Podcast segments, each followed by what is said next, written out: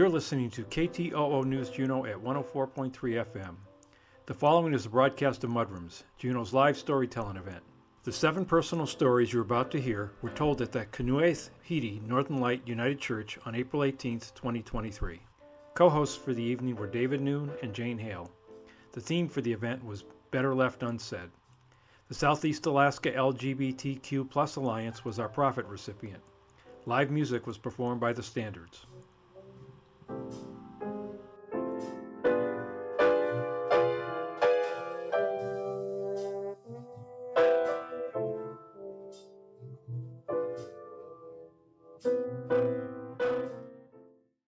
So, our, our, first storyteller, Robert Bowles. Robert is a, uh, a, veteran of Mudrooms. This is his second Mudrooms talk. The first one, he believes, was in February of 2020, which might have been, well, would have been the last live Mudrooms event for, for quite some time. Uh, Robert is still working on becoming the most interesting 85 year old that he can be, and he still has a number of years uh, in which to achieve that goal. Since coming to Juneau, He's relearned how to ice skate. He's played hockey, become fairly proficient at downhill skiing, tried the town downhill ski race at Eaglecrest, raced in, and that's in quote marks, uh, the buckwheat and tour of Anchorage cross country ski races. Uh, he didn't score a lot of goals in hockey, and he's never been on a first place team or finished first in a race, but surprisingly to him, he did achieve a first in March of this year. So, welcome, Robert.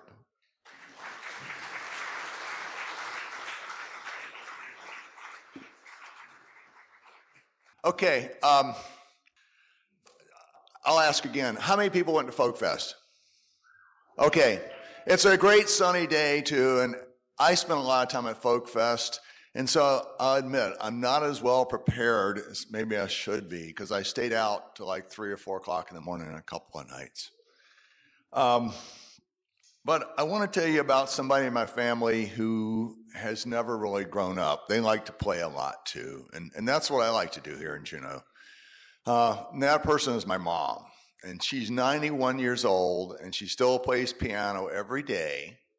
And she drives a little bit. She drives in the neighborhood. She'll drive up to the clubhouse and play trivia. And I can understand why my dad fell in love with her, married her because she um, she she likes to have fun. She was always really good at, at organizing camping uh, for us and filling up the, the boat full of food for us to eat. Um, we always had a lot of music at family gatherings. We would gather at my grandmother's house, and and I remember eating dinner there, and everybody would gather around the piano, and we would sing Christmas songs for several hours. So um, I guess my mom gets the credit for my love of music and also for my staying out to three or four o'clock in the morning at Folk Fest. So she was she liked she read to us a lot growing up. She understood the importance of of reading to children so they learn how to learn language and learn how to read, get a love of reading. And uh, so she read a lot of the usual books to us. She read uh, The Cat in the Hat and the Sneetches. I'm sure a lot of you have read these books. I never was sure whether mom, you know, was really reading them for me or whether she just liked to read them, you know.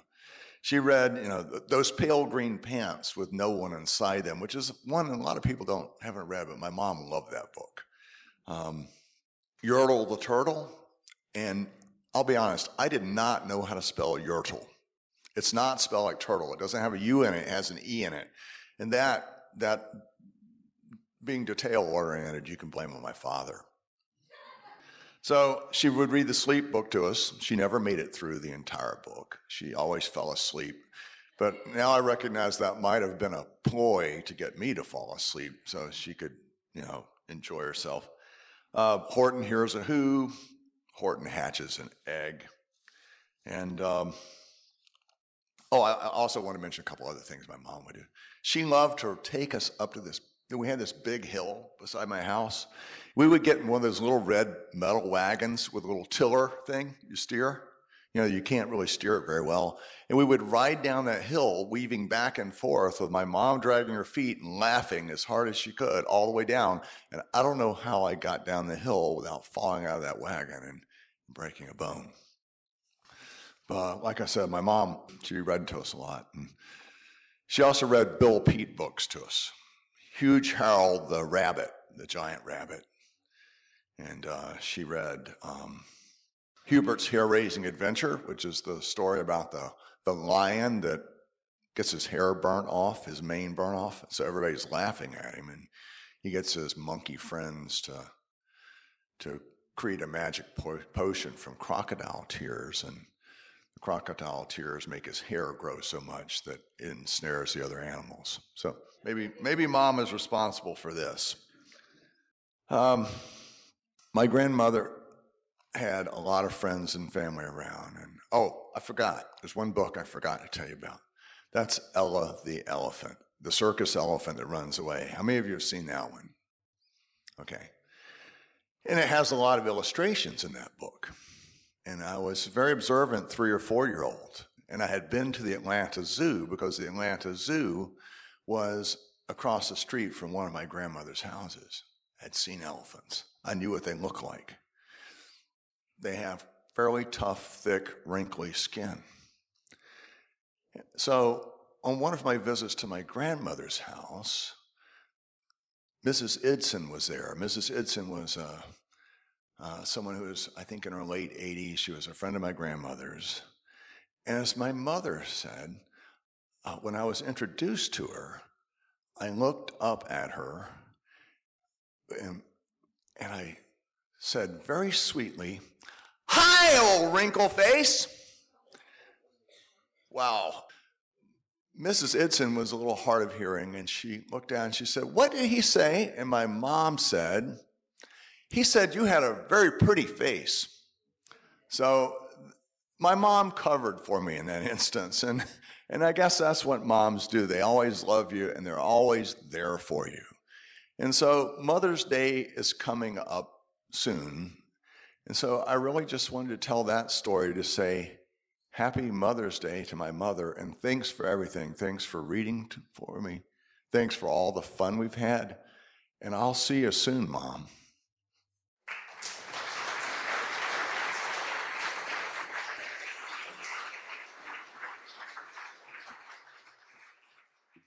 Our next reader is Alan Cleveland. Alan drives a taxi here in Juneau where seven minutes of dialogue frequently ends with the hope of a meteor strike. Alan.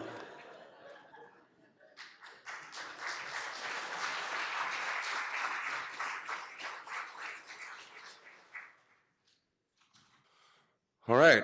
Uh, shout out first to the band. Outstanding. And shout out to the mudrooms. You guys are great. And to God, who, according to the Bible, will give me the words that I need in the moment that I need them, which is now. I did almost no prep for this, except for drive people up and down the road every day and look at the things that we see on a very regular basis in this town. And uh, starting out with the first storyteller that gets us going with age issues and I'm looking out and I'm thinking, I'm kind of in the younger part of the crowd. but the truth of the matter is, I just got my permanent ID from the state. I'm now officially 60 years old. They believe I am who I say I am. so, anyway, through this town, you know, you pick up folks here and there, and we pick up it over here at the, uh, oh, what do they call it? It's, uh, what is that flower? the fireweed place. and there's no fireweed around. but we pick up there, we pick up at the mountain view, you know, more seniors. They got a view of the mountain. The mountain actually has a view of them. It has an eyeball that looks right down on them, which needs to be repainted, by the way. Somebody has destroyed the good vandalism that was there before. and then you travel further out the road and uh, you know you'll make it out to uh, uh, Wildflower Court, right? More of your friends in there. Nice, I, it, they've actually got a few flowers that grow on the side of the hill there. and then below Fire Wildflower Court, you've got what you guys call Twin Lakes. I call Poop Lake. I've called it Poop Lake for years and years and years and years. And they, they're draining it today because it, you know, kind of collects dog stuff. Next to Poop Lake, you've got our landfill, which I will guarantee everybody in this room wants to find a solution for. And there's a lot of talk about it, but nobody is going to do anything because it's going to cost some money to uh, do something about it. But that's right in a wetland. There's water that runs through it all the time, and it goes out into our Gastineau Channel. Juneau is not the pristine Alaska that everybody believes it is. It's actually pretty nasty under the road.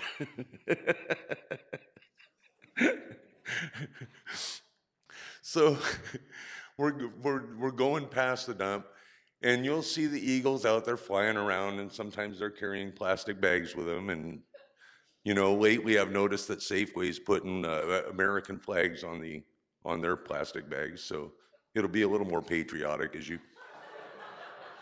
get, a, get out that direction. it's so sad. and then right next to Safeway, you've got more senior housing going in. They built Trillium Landing right on the riverbank because, again, we don't know how water works, right? we don't. and so they've got that facility out there. But the thing that bothers me the most about it is that I heard a guy talk about trilliums, the flower. And he said that it doesn't pollinate by attracting bees, it pollinates itself. Its superpower is that it smells like rotting flesh and it attracts flies. Is that horrible? Like, can we do something better for those folks? we can build the we can build the the North Douglas crossing, and on the mainland side, we can call that Trillium Landing at Vanderbilt. and then maybe just name that other thing Bon Voyage. That's what I got.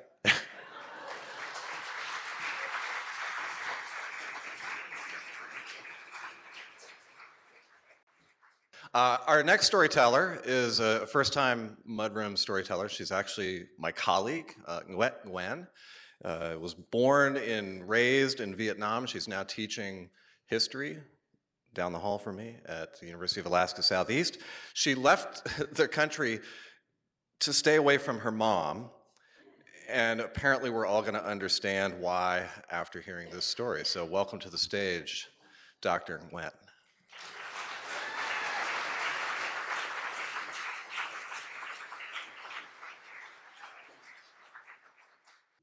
I know this story will boggle many minds here today and will traumatize all of you and leave most of you with more questions, and I'm happy to answer them later. It was a summer day when I was 11 years old. I came home from school in the afternoon and I found that Ki, my dog, was absent. I asked my mom, Where's Ki? She said, It's gone. I sold it. It stunk up the house. Disgusting. A year before, my dad brought Ki home. Me and my younger brother, we were over the moon. It was our first dog. It was my first dog. She was a little puppy, happily wagging her tail to me and my brother. She was tiny, and we loved looking at her disproportionately big around the belly, swinging left and right after each meal. It was so full it almost touched the ground. We called her Ki. In Vietnam, Ki is the household name, household to go name for most dogs when the kids can't come up with something cuter. My dad was not a particularly affectionate person, but he was very ready to entertain his children with stuff like a dog. And he certainly felt rewarded by the way we reacted to the new addition to the house. A year later, Ki had grown into an adult dog short yellow fur, long legs.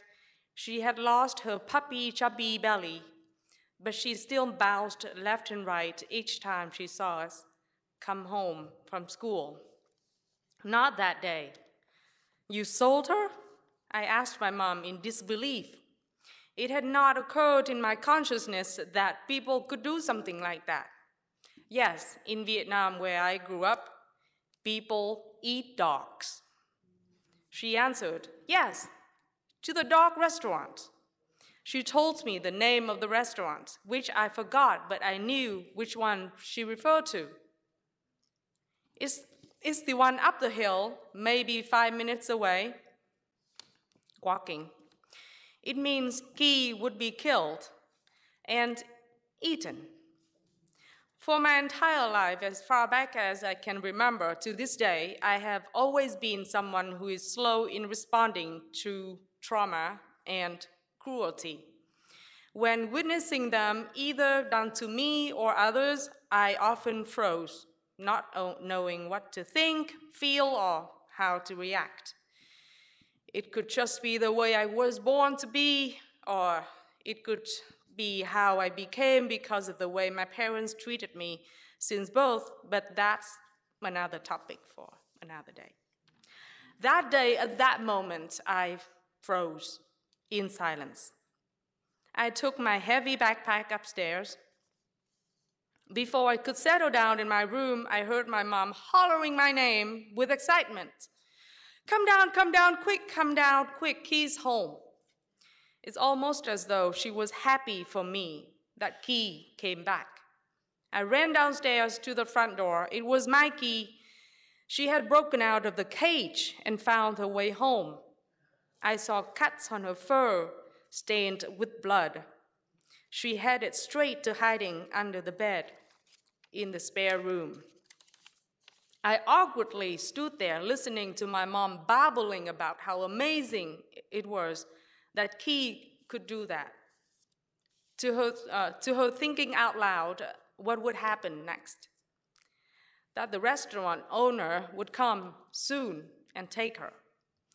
I went in the room, sat down, and looked under the bed. Ki sat there on her belly. She was not shivering. She just looked at me, as unsure as I was. She was not paying attention to the blood on her body but she did not come to me. I did not call her name either. I wish I had done so. Mom was right. A moment later, the man came. I saw him walk, walk in from a distance. Like many dog restaurant owners, he had a rugged look, but he didn't look menacing to us. He just kind of grinning as he approached my mom. The two of them exchanged a few short words, I heard what they said. I looked at my mom. I swear I have no idea how I looked. Could it have been a pleading look? Or could it have been just a blank look on a frozen face? But I do know what I was thinking. I was thinking, Mom, Ki made it. She deserved to leave, uh, to live. Mom, please reconsider. But not a beep came out of my mouth. My mom quickly turned to go into the spare room she called Ki. Ki crawled out, no resistance. She let the man put the leash on her neck and walked away with him. That scene cut into my soul to this day. I ran as fast as I could upstairs. Tears swelled in my eyes. I don't remember if I stomped my feet or not. Everything blurred together. I don't think I have ever fully examined all the emotions I, I experienced that moment. I was looking forward to see my dad home that day. I think I was wanting him to go get Ki for me. I think I might have even wanted him to reprimand my mom. As soon as he came in the house, I swung myself to him. Dad, mom's old Ki. He looked at me with some sympathy and then said in his childlike voice, the voice he used whenever he thought we needed it, Oh, it's okay. I bring another one home. Again, I froze. So it's just that? No attempt to retrieve my dog? Not a word to my mom? Another dog? But it's not my dog, it's not my Ki. I don't remember how I survived the next few days. Then another afternoon came when I arrived home from school and saw my mom. She looked as though she couldn't wait to tell me the story. You know what? Ki was pregnant. I looked at her. I felt frozen. She looked at me with searching eyes. I think she just wanted to see how I processed the pain. Yeah, she continued. The restaurant didn't know that until they opened her up. I just left. From then on, my, my dad kept bringing more puppies home. And they were just as cute, but none of them made it. They all died before they reached adulthood. Some were killed by traffic, some were poisoned uh, by accidentally. You know, some stopped eating, starved to death. Some had, di- some had diarrhea.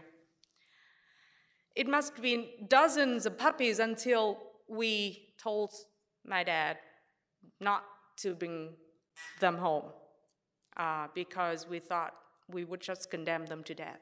If we brought them to the house, we think our home was haunted and cursed by Ki as it should be. As for me, I never forgive myself. I could have fought for Ki. I could have cried and screamed and made a scene, especially after Ki had broken the cage and come home. Instead, I froze and did nothing. I, I should have told my mom, screamed at my mom after the ordeal that, Mom, you are cruel. Your heart is cold if you have any at all.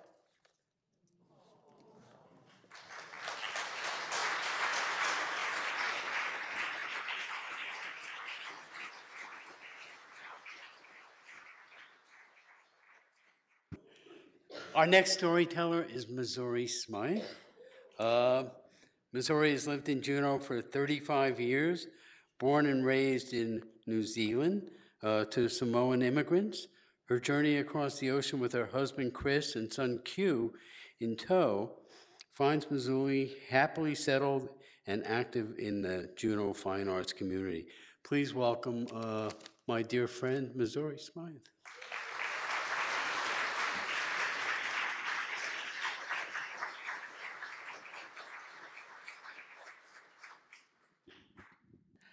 Talofa lava from Samoa and kia ora from New Zealand. As you can see, I'm wearing the traditional wear from New Zealand, uh, where I was born and raised. So this assignment has been very interesting for me because uh, since I had learned about it, I've been walking around just listening to people uh, make statements with regards to better left unsaid. And so I got to thinking, better left unsaid. Is better left unsaid um, when you see somebody coming out of the bathroom and um, they've shirt is still tucked in their underwear, and you don't want to say anything to them for fear of maybe embarrassing. Then I thought, gosh, is better left unsaid, and I think Mr. Noon um, alluded to this earlier, is not expressing your political view because it is opposite to a friend, a close friend, and you don't want to ruin that relationship that you have with them. And then the last thing I thought was, or is it better left unsaid because um, the outcome is uh, going to make the decision with regards to better left unsaid. So I thought about all of those things. And I thought, well, okay, where do I fit in, that? And last year I had an opportunity to go home to New Zealand to visit my sister, uh, Bonnie, and her family. And the last time I'd seen Bonnie was uh, pre COVID when we were in Canada um, visiting our brother on vacation. So I met her at the airport and she greeted me warmly. And pretty soon after collecting our luggage, we got into the car and headed home.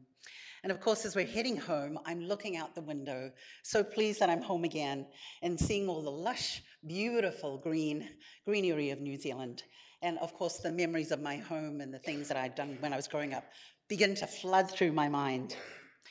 And I remembered growing up, my parents were immigrants, in a small three bedroomed house. And in that small three bedroomed house were my parents, five siblings, and a grandma. And needless to say, finding our space, finding our place, finding our identity was a, a challenge to say the least, but we survived. I was excited about this trip because uh, my sister had bought a new home. And so I was going to have the opportunity to see this lovely new home that she had.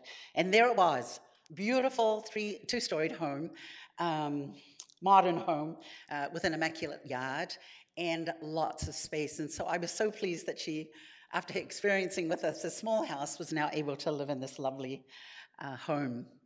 The thing that surprised me was when I walked into the house, I was immediately overwhelmed by every single inch of the wall in that home was covered in these huge collage photographs. Photographs of her three children, her five grandchildren, her one son in law, and my younger sister who happens to live there. I just stopped dead in my tracks a two storied house just covered wall to wall with all of these photographs. So I put my bag down, turned around, and looked at this, and I caught my younger sister's eye, who has no filter at all, and she just glared at me. And I knew right away do not say anything.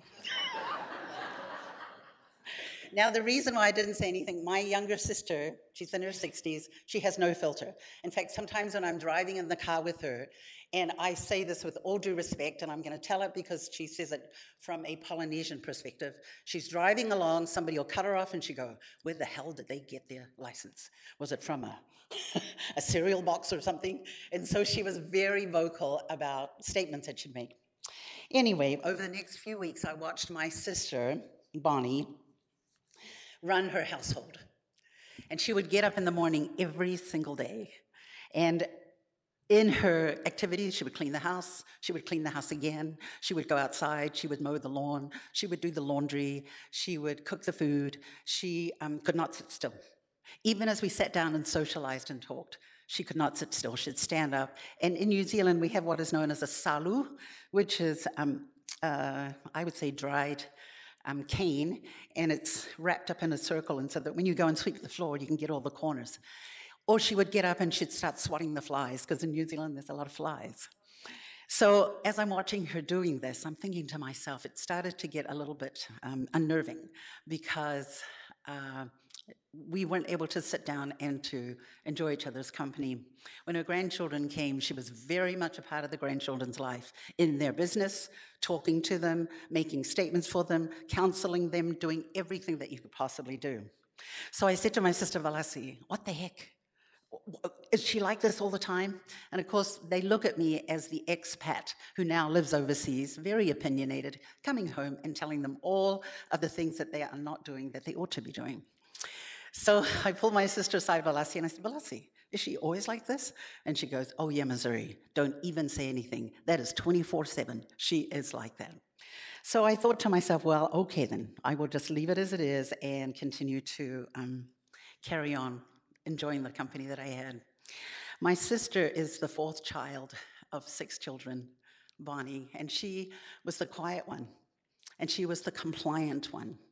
And she was the one who did all of our chores and her chores. and of course, there I was, Miss Social Butterfly, flitting around all over the place, you know, and talking and visiting with friends. And, um, and so Bonnie was very, very quiet. And it wasn't until later when I met with her as an adult after I'd gone away for college and she came to visit me and she said, in our conversations, you know, Missouri, I um, felt like I didn't have a voice in our house. I felt like I didn't matter. And of course, I felt quite bad about that. And, and um, then later on, as I was visiting with her in New Zealand, she felt like that, uh, that she was not worth anything. The one thing that you don't know, folks, is my sister is terminal. She has uh, stage four lung cancer and has never smoked in her life. Mm. And as I watched her during my visit in New Zealand, with all of the activities that she was involved with her grandchildren's life, her adult children that live with her, and the continuous movement that she had, I began to understand that it was her way of coping with what she was dealing with. And so when I said goodbye to her at the airport, and I hugged her, knowing that this might be the last time that I get the opportunity to visit with her and to hold her and to reassure her, I told her that I loved her, and I was so glad, I was so pleased that in that moment and during the time that I'd spent with her, that I had left a lot of things better unsaid. Mahalo.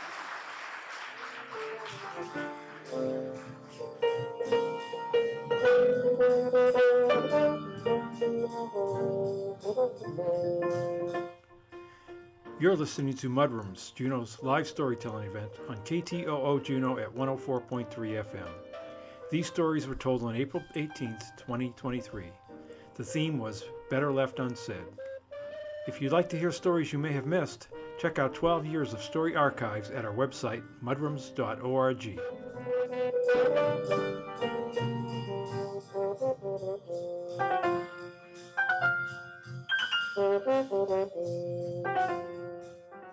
Uh, our next storyteller, uh, Becky Rosarito.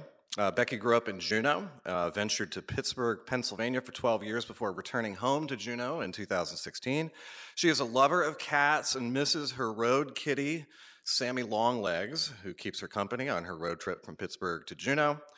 Uh, kept her company, uh, but has two new fur babies, Princess Winifred Tanbottom and Frankie Fancy Feet, uh, who keep her on her toes. Welcome to the stage, Becky.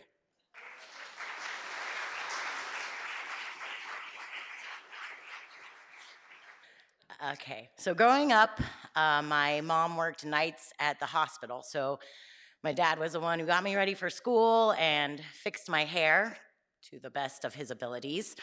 Uh, helped me with my homework, that kind of stuff.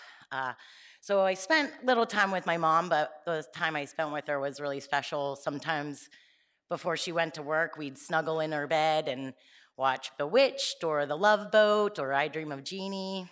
And she always went all out on Easter. I'd wake up Easter morning and there'd be a basket by my bed with the first clue to a little scavenger hunt I would go on around the house. And then I'd get to the end to where my little Easter prize was. And she'd always plan mommy Becky nights. Um, sometimes we'd spend the night at grandma's feather bed, or she'd rent a room at the Travelodge and I got to invite my two best friends, and we could go swimming and have girly nights. So it was really special that time I got to spend with her. April 1st, we all know is April Fool's Day, she thought it would be perfect to wake me up and tell me that her and my dad were getting divorced. Try telling your friends on April 1st that your parents are getting divorced. So, anyway, she's like, I'm leaving your dad. And I just remember saying, Does dad know? because that's how close we were. I'm like, She's gonna run it by me first, and then she'll talk to my dad, which is not the case.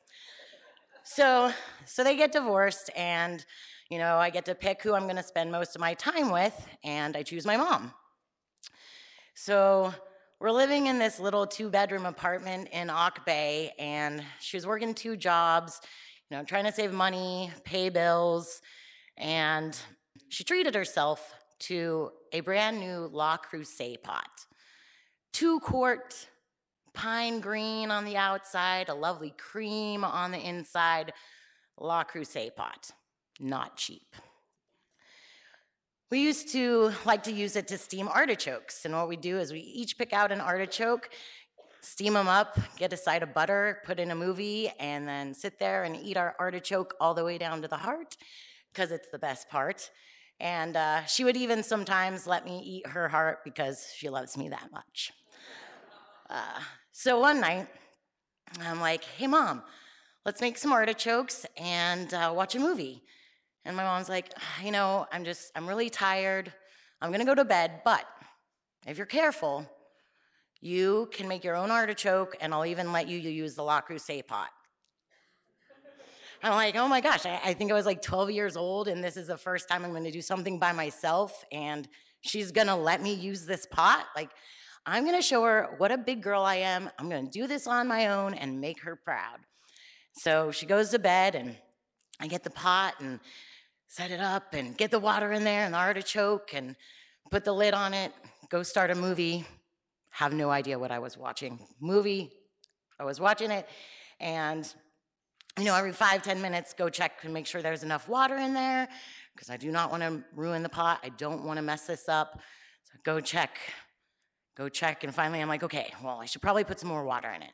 So get some more water in there. And I'm like, okay, I don't need to check it so often. I'll just let it go. So watching a movie, and I hear my mom coming down the hall. So I'm like, oh, so I get up. And as I get up, I hear, Rebecca Margaret Rosarito, get in here right now. I am in trouble.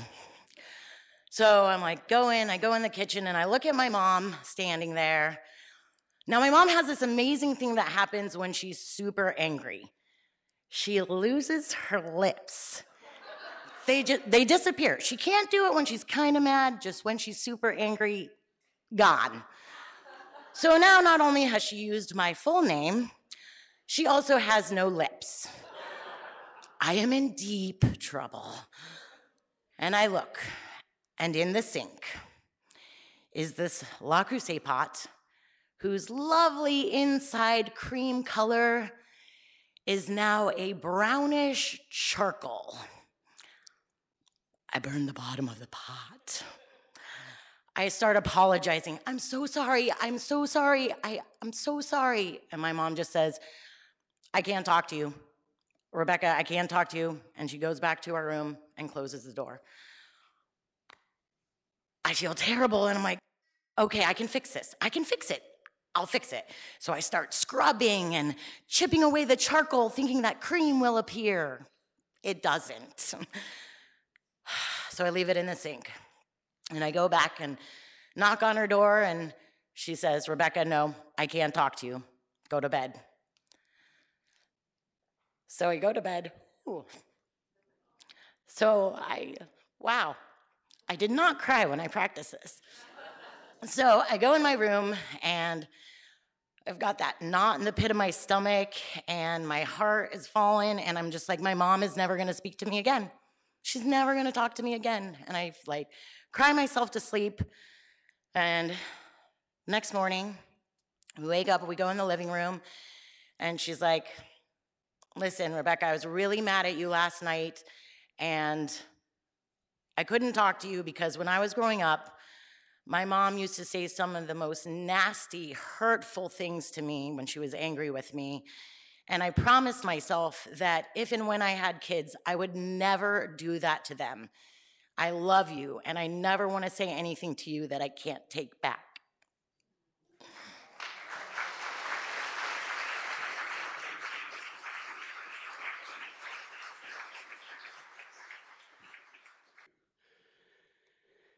Okay, here we go. Our next storyteller is Jenny Smith. Uh, Jenny was born in the desert and raised in the rainforest, having moved from central Oregon to western Washington at age six and then up to Juneau at age nine. She is a 1968 graduate of the Kittyland Kindergarten in Madras, Oregon, a 1974 graduate of Auke Bay Elementary School, was promoted to Floyd Dryden Junior High School in 1977 and graduated from Juneau Douglas High School in 1980. She went on to earn a bachelor's degree in aeronautics and astronautics from MIT in Cambridge, Massachusetts, and then entered the Air Force as a second lieutenant in 1985. Over her 38 year career serving the Air Force and Coast Guard, she has transitioned from rocket scientist to shore facility engineer, moved from coast to coast twice, and spent 12 years in the Fairbanks area before coming back home to Juneau in 2008. Uh, friends, family, coworkers, supervisors, commanding officers have always known Jenny as someone who doesn't hesitate to speak her mind, even when some comments are better left unsaid. Please welcome Jenny Smith.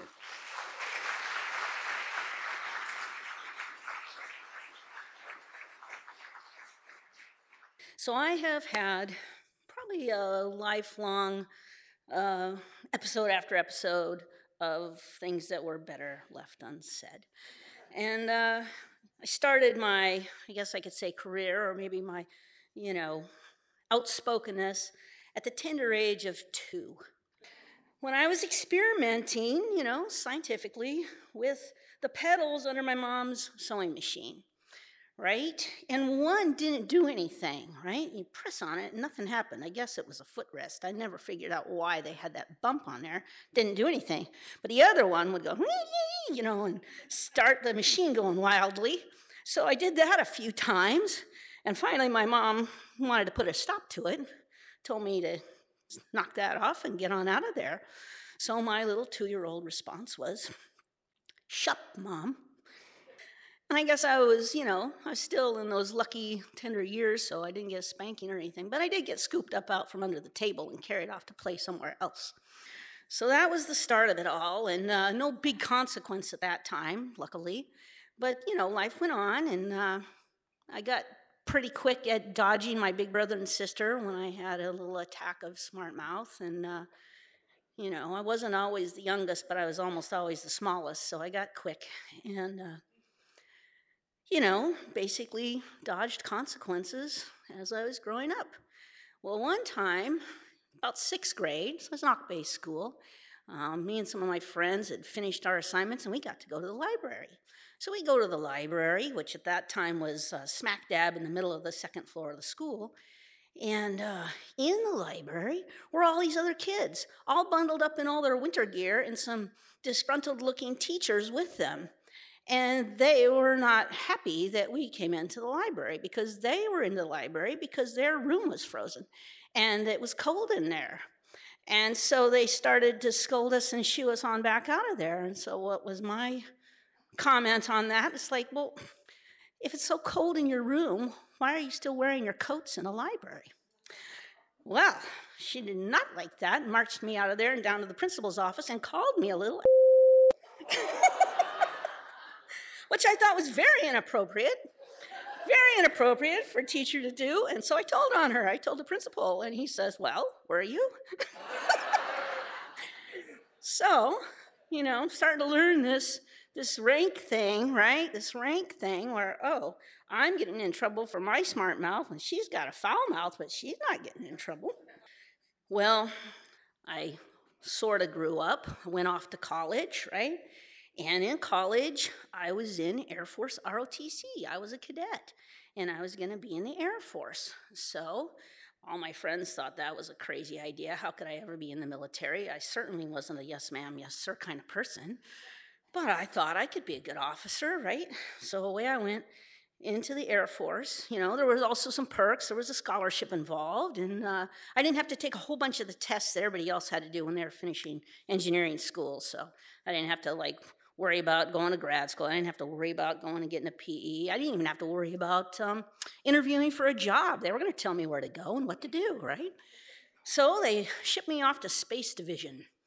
It's not Space Force space division and that's an r&d place so research and development so where was i i was surrounded by engineering officers of the r&d variety and so they weren't very rankety and we could pretty well discuss things and you could make comments and you didn't really get in trouble for things so i was a pretty spoiled young officer and then I got sent to an Air Force depot. And the Air Force depot is where you send officers off to ruin their careers, you know. So you have co-workers, cohorts that are engineers like you, but the people above you are pilots riding desks. And they don't really like flying desks, and they want to be looked up to, respected, and have all those, you know, military customs and courtesies that some of us maybe lacked. So, in particular, the commander was um, Colonel Russo, and he looked like he could have been like a mafia capo, you know. He very handsome, but very cagey face, and you didn't really want to mess with him. And then he had a deputy, and the deputy kind of looked like Colonel Klink from uh, Hogan's Heroes.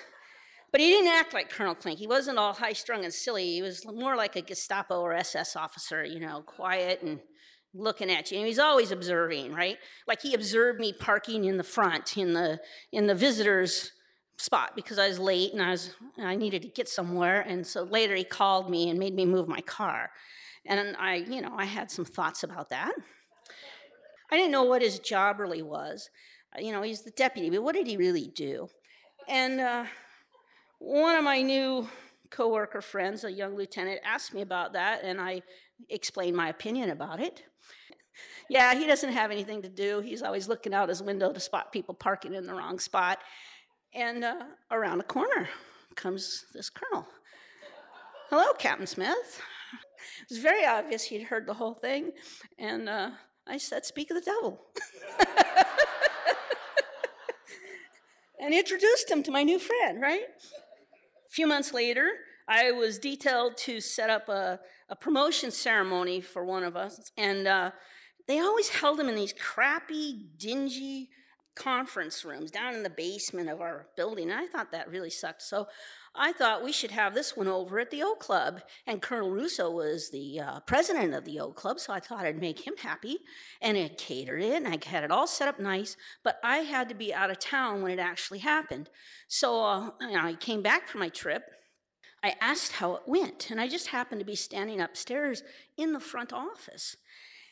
And they said, Oh, they made us go get all the food and bring it down to that conference room. and they wouldn't let us have it in the O Club. I'm like, What?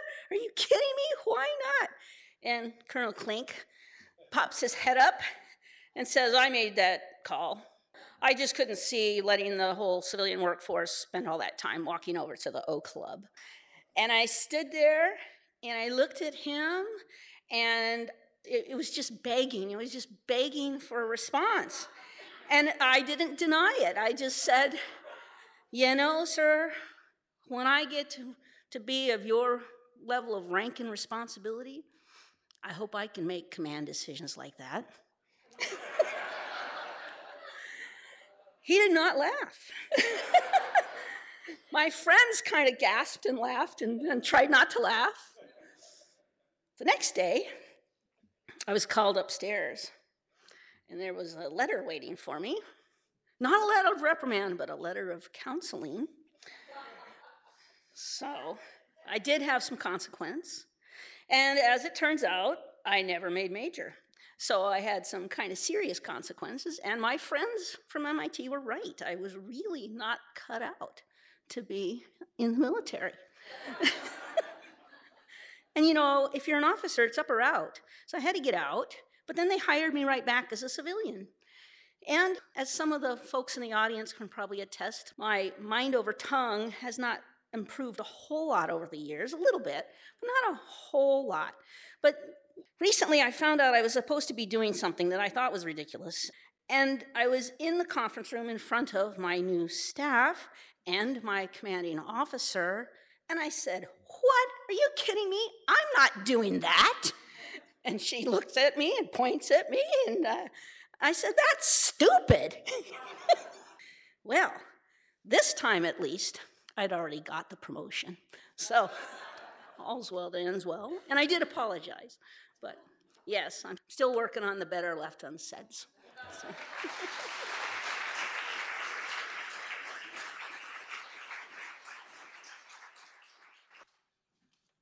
All right, our final storyteller this evening is Guy Archibald, who is a multi-time veteran of the, the mudroom stage. Better Left Unsaid is the antithesis of Guy's personality. Guy thinks like the scientist he is, and facts are facts, no matter how they may affect someone's feelings. Lacking any of the normal filters, diplomatic or otherwise, he usually does not leave anything unsaid. A couple of things about him better left unsaid are no matter what clothes you put on him, uh, he looks like he slept under a bridge. And yes, he has tried every barber in town to cut his hair into some kind of submission, and they have all failed. Welcome the unkempt Guy Archibald to the stage.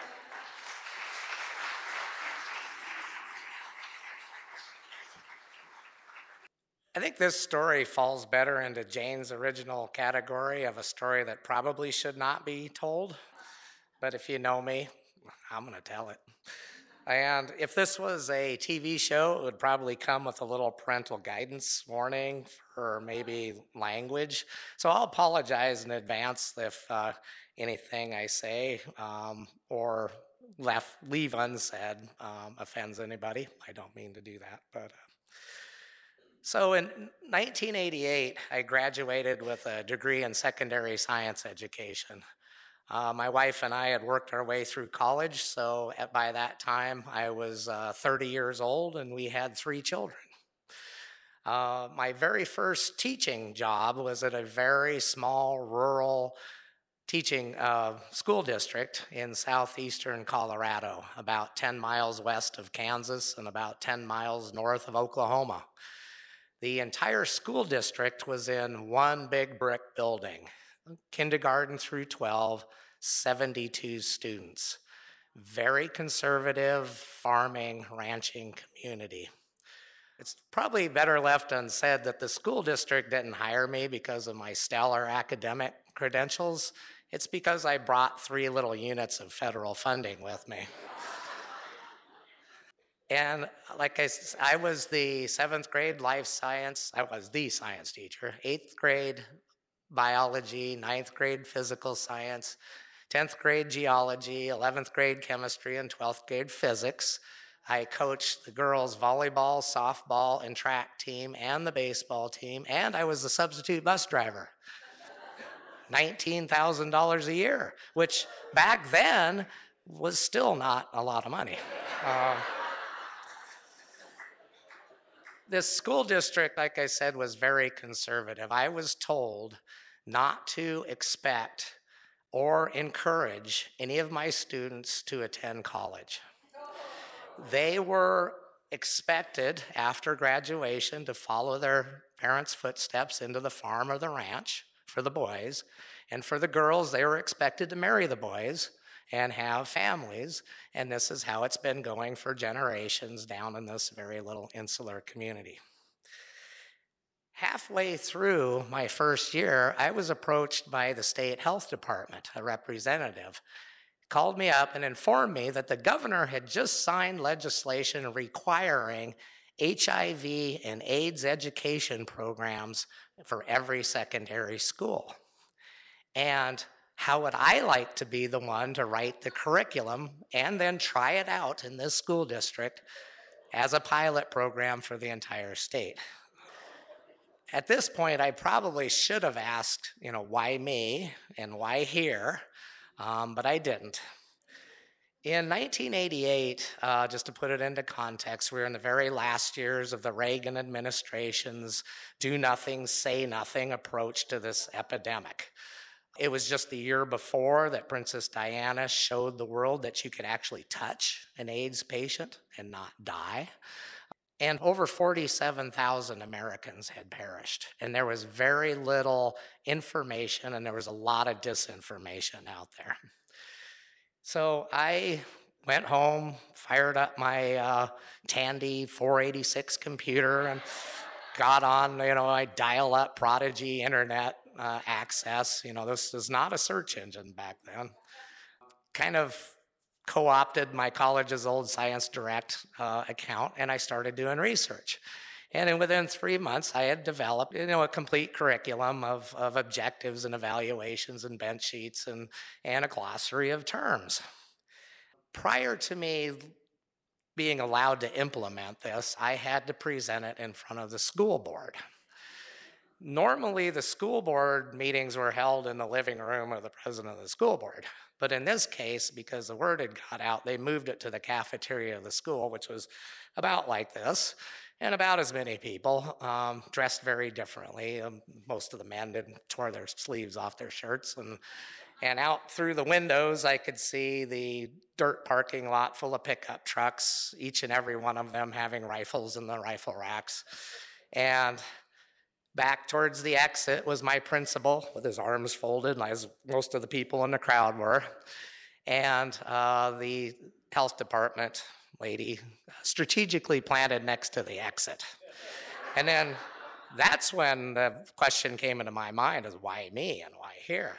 Um, so I stood up on a chair and I thought I'll start with the glossary of terms because we all need to have the same basis of understanding for a conversation. First term, AIDS, AIDS, A, AIDS, and I acquired immunodeficiency syndrome, and I explained what that was. And then I looked down, and people are just like this still. I looked down at my list, and the very next term is the most common method of transmitting the disease, male to male, through intimacy, starting with an A. And have you ever been to that point where you know the very next words out of your mouth might be your last words? so, anal intercourse. Whoa, the entire room erupted, everybody on their feet. Is all I can hear is just random words of anger and accusations and threats. And, and I noticed that my principal and the county health nurse are gone, and several people are headed to their pickup trucks. And uh, so I decided there's two things. One, it was kind of a shock thing. So I would just, I'm two minutes into a two hour long presentation. I'm just going to drop this word as much as I can, hoping that the shock value kind of diminishes.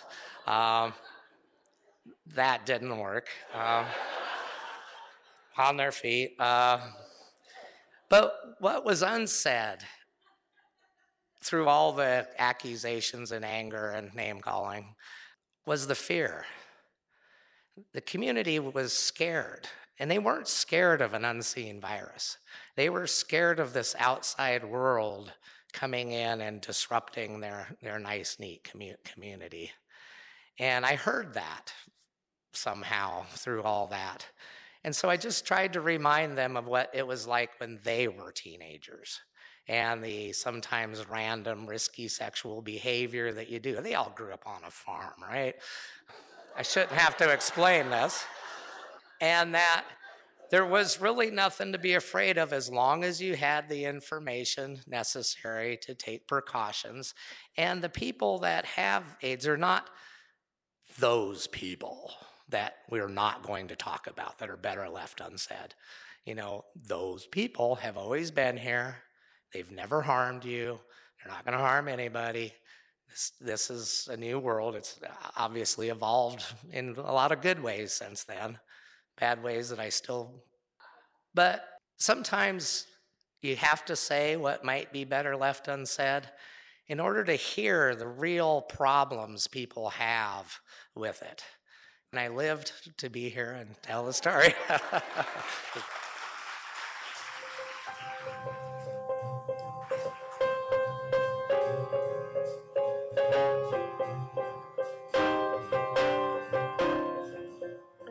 This is KTOO News Juneau at 104.3 FM.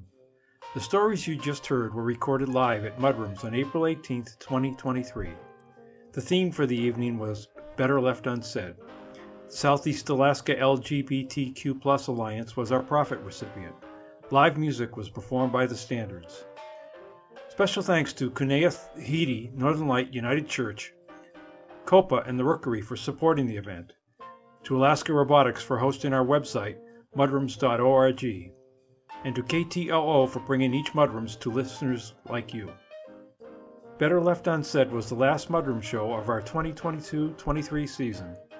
We'll be back in September to kick off another season with new themes and new storytellers. This program is a production of the Mudroom Storyboard.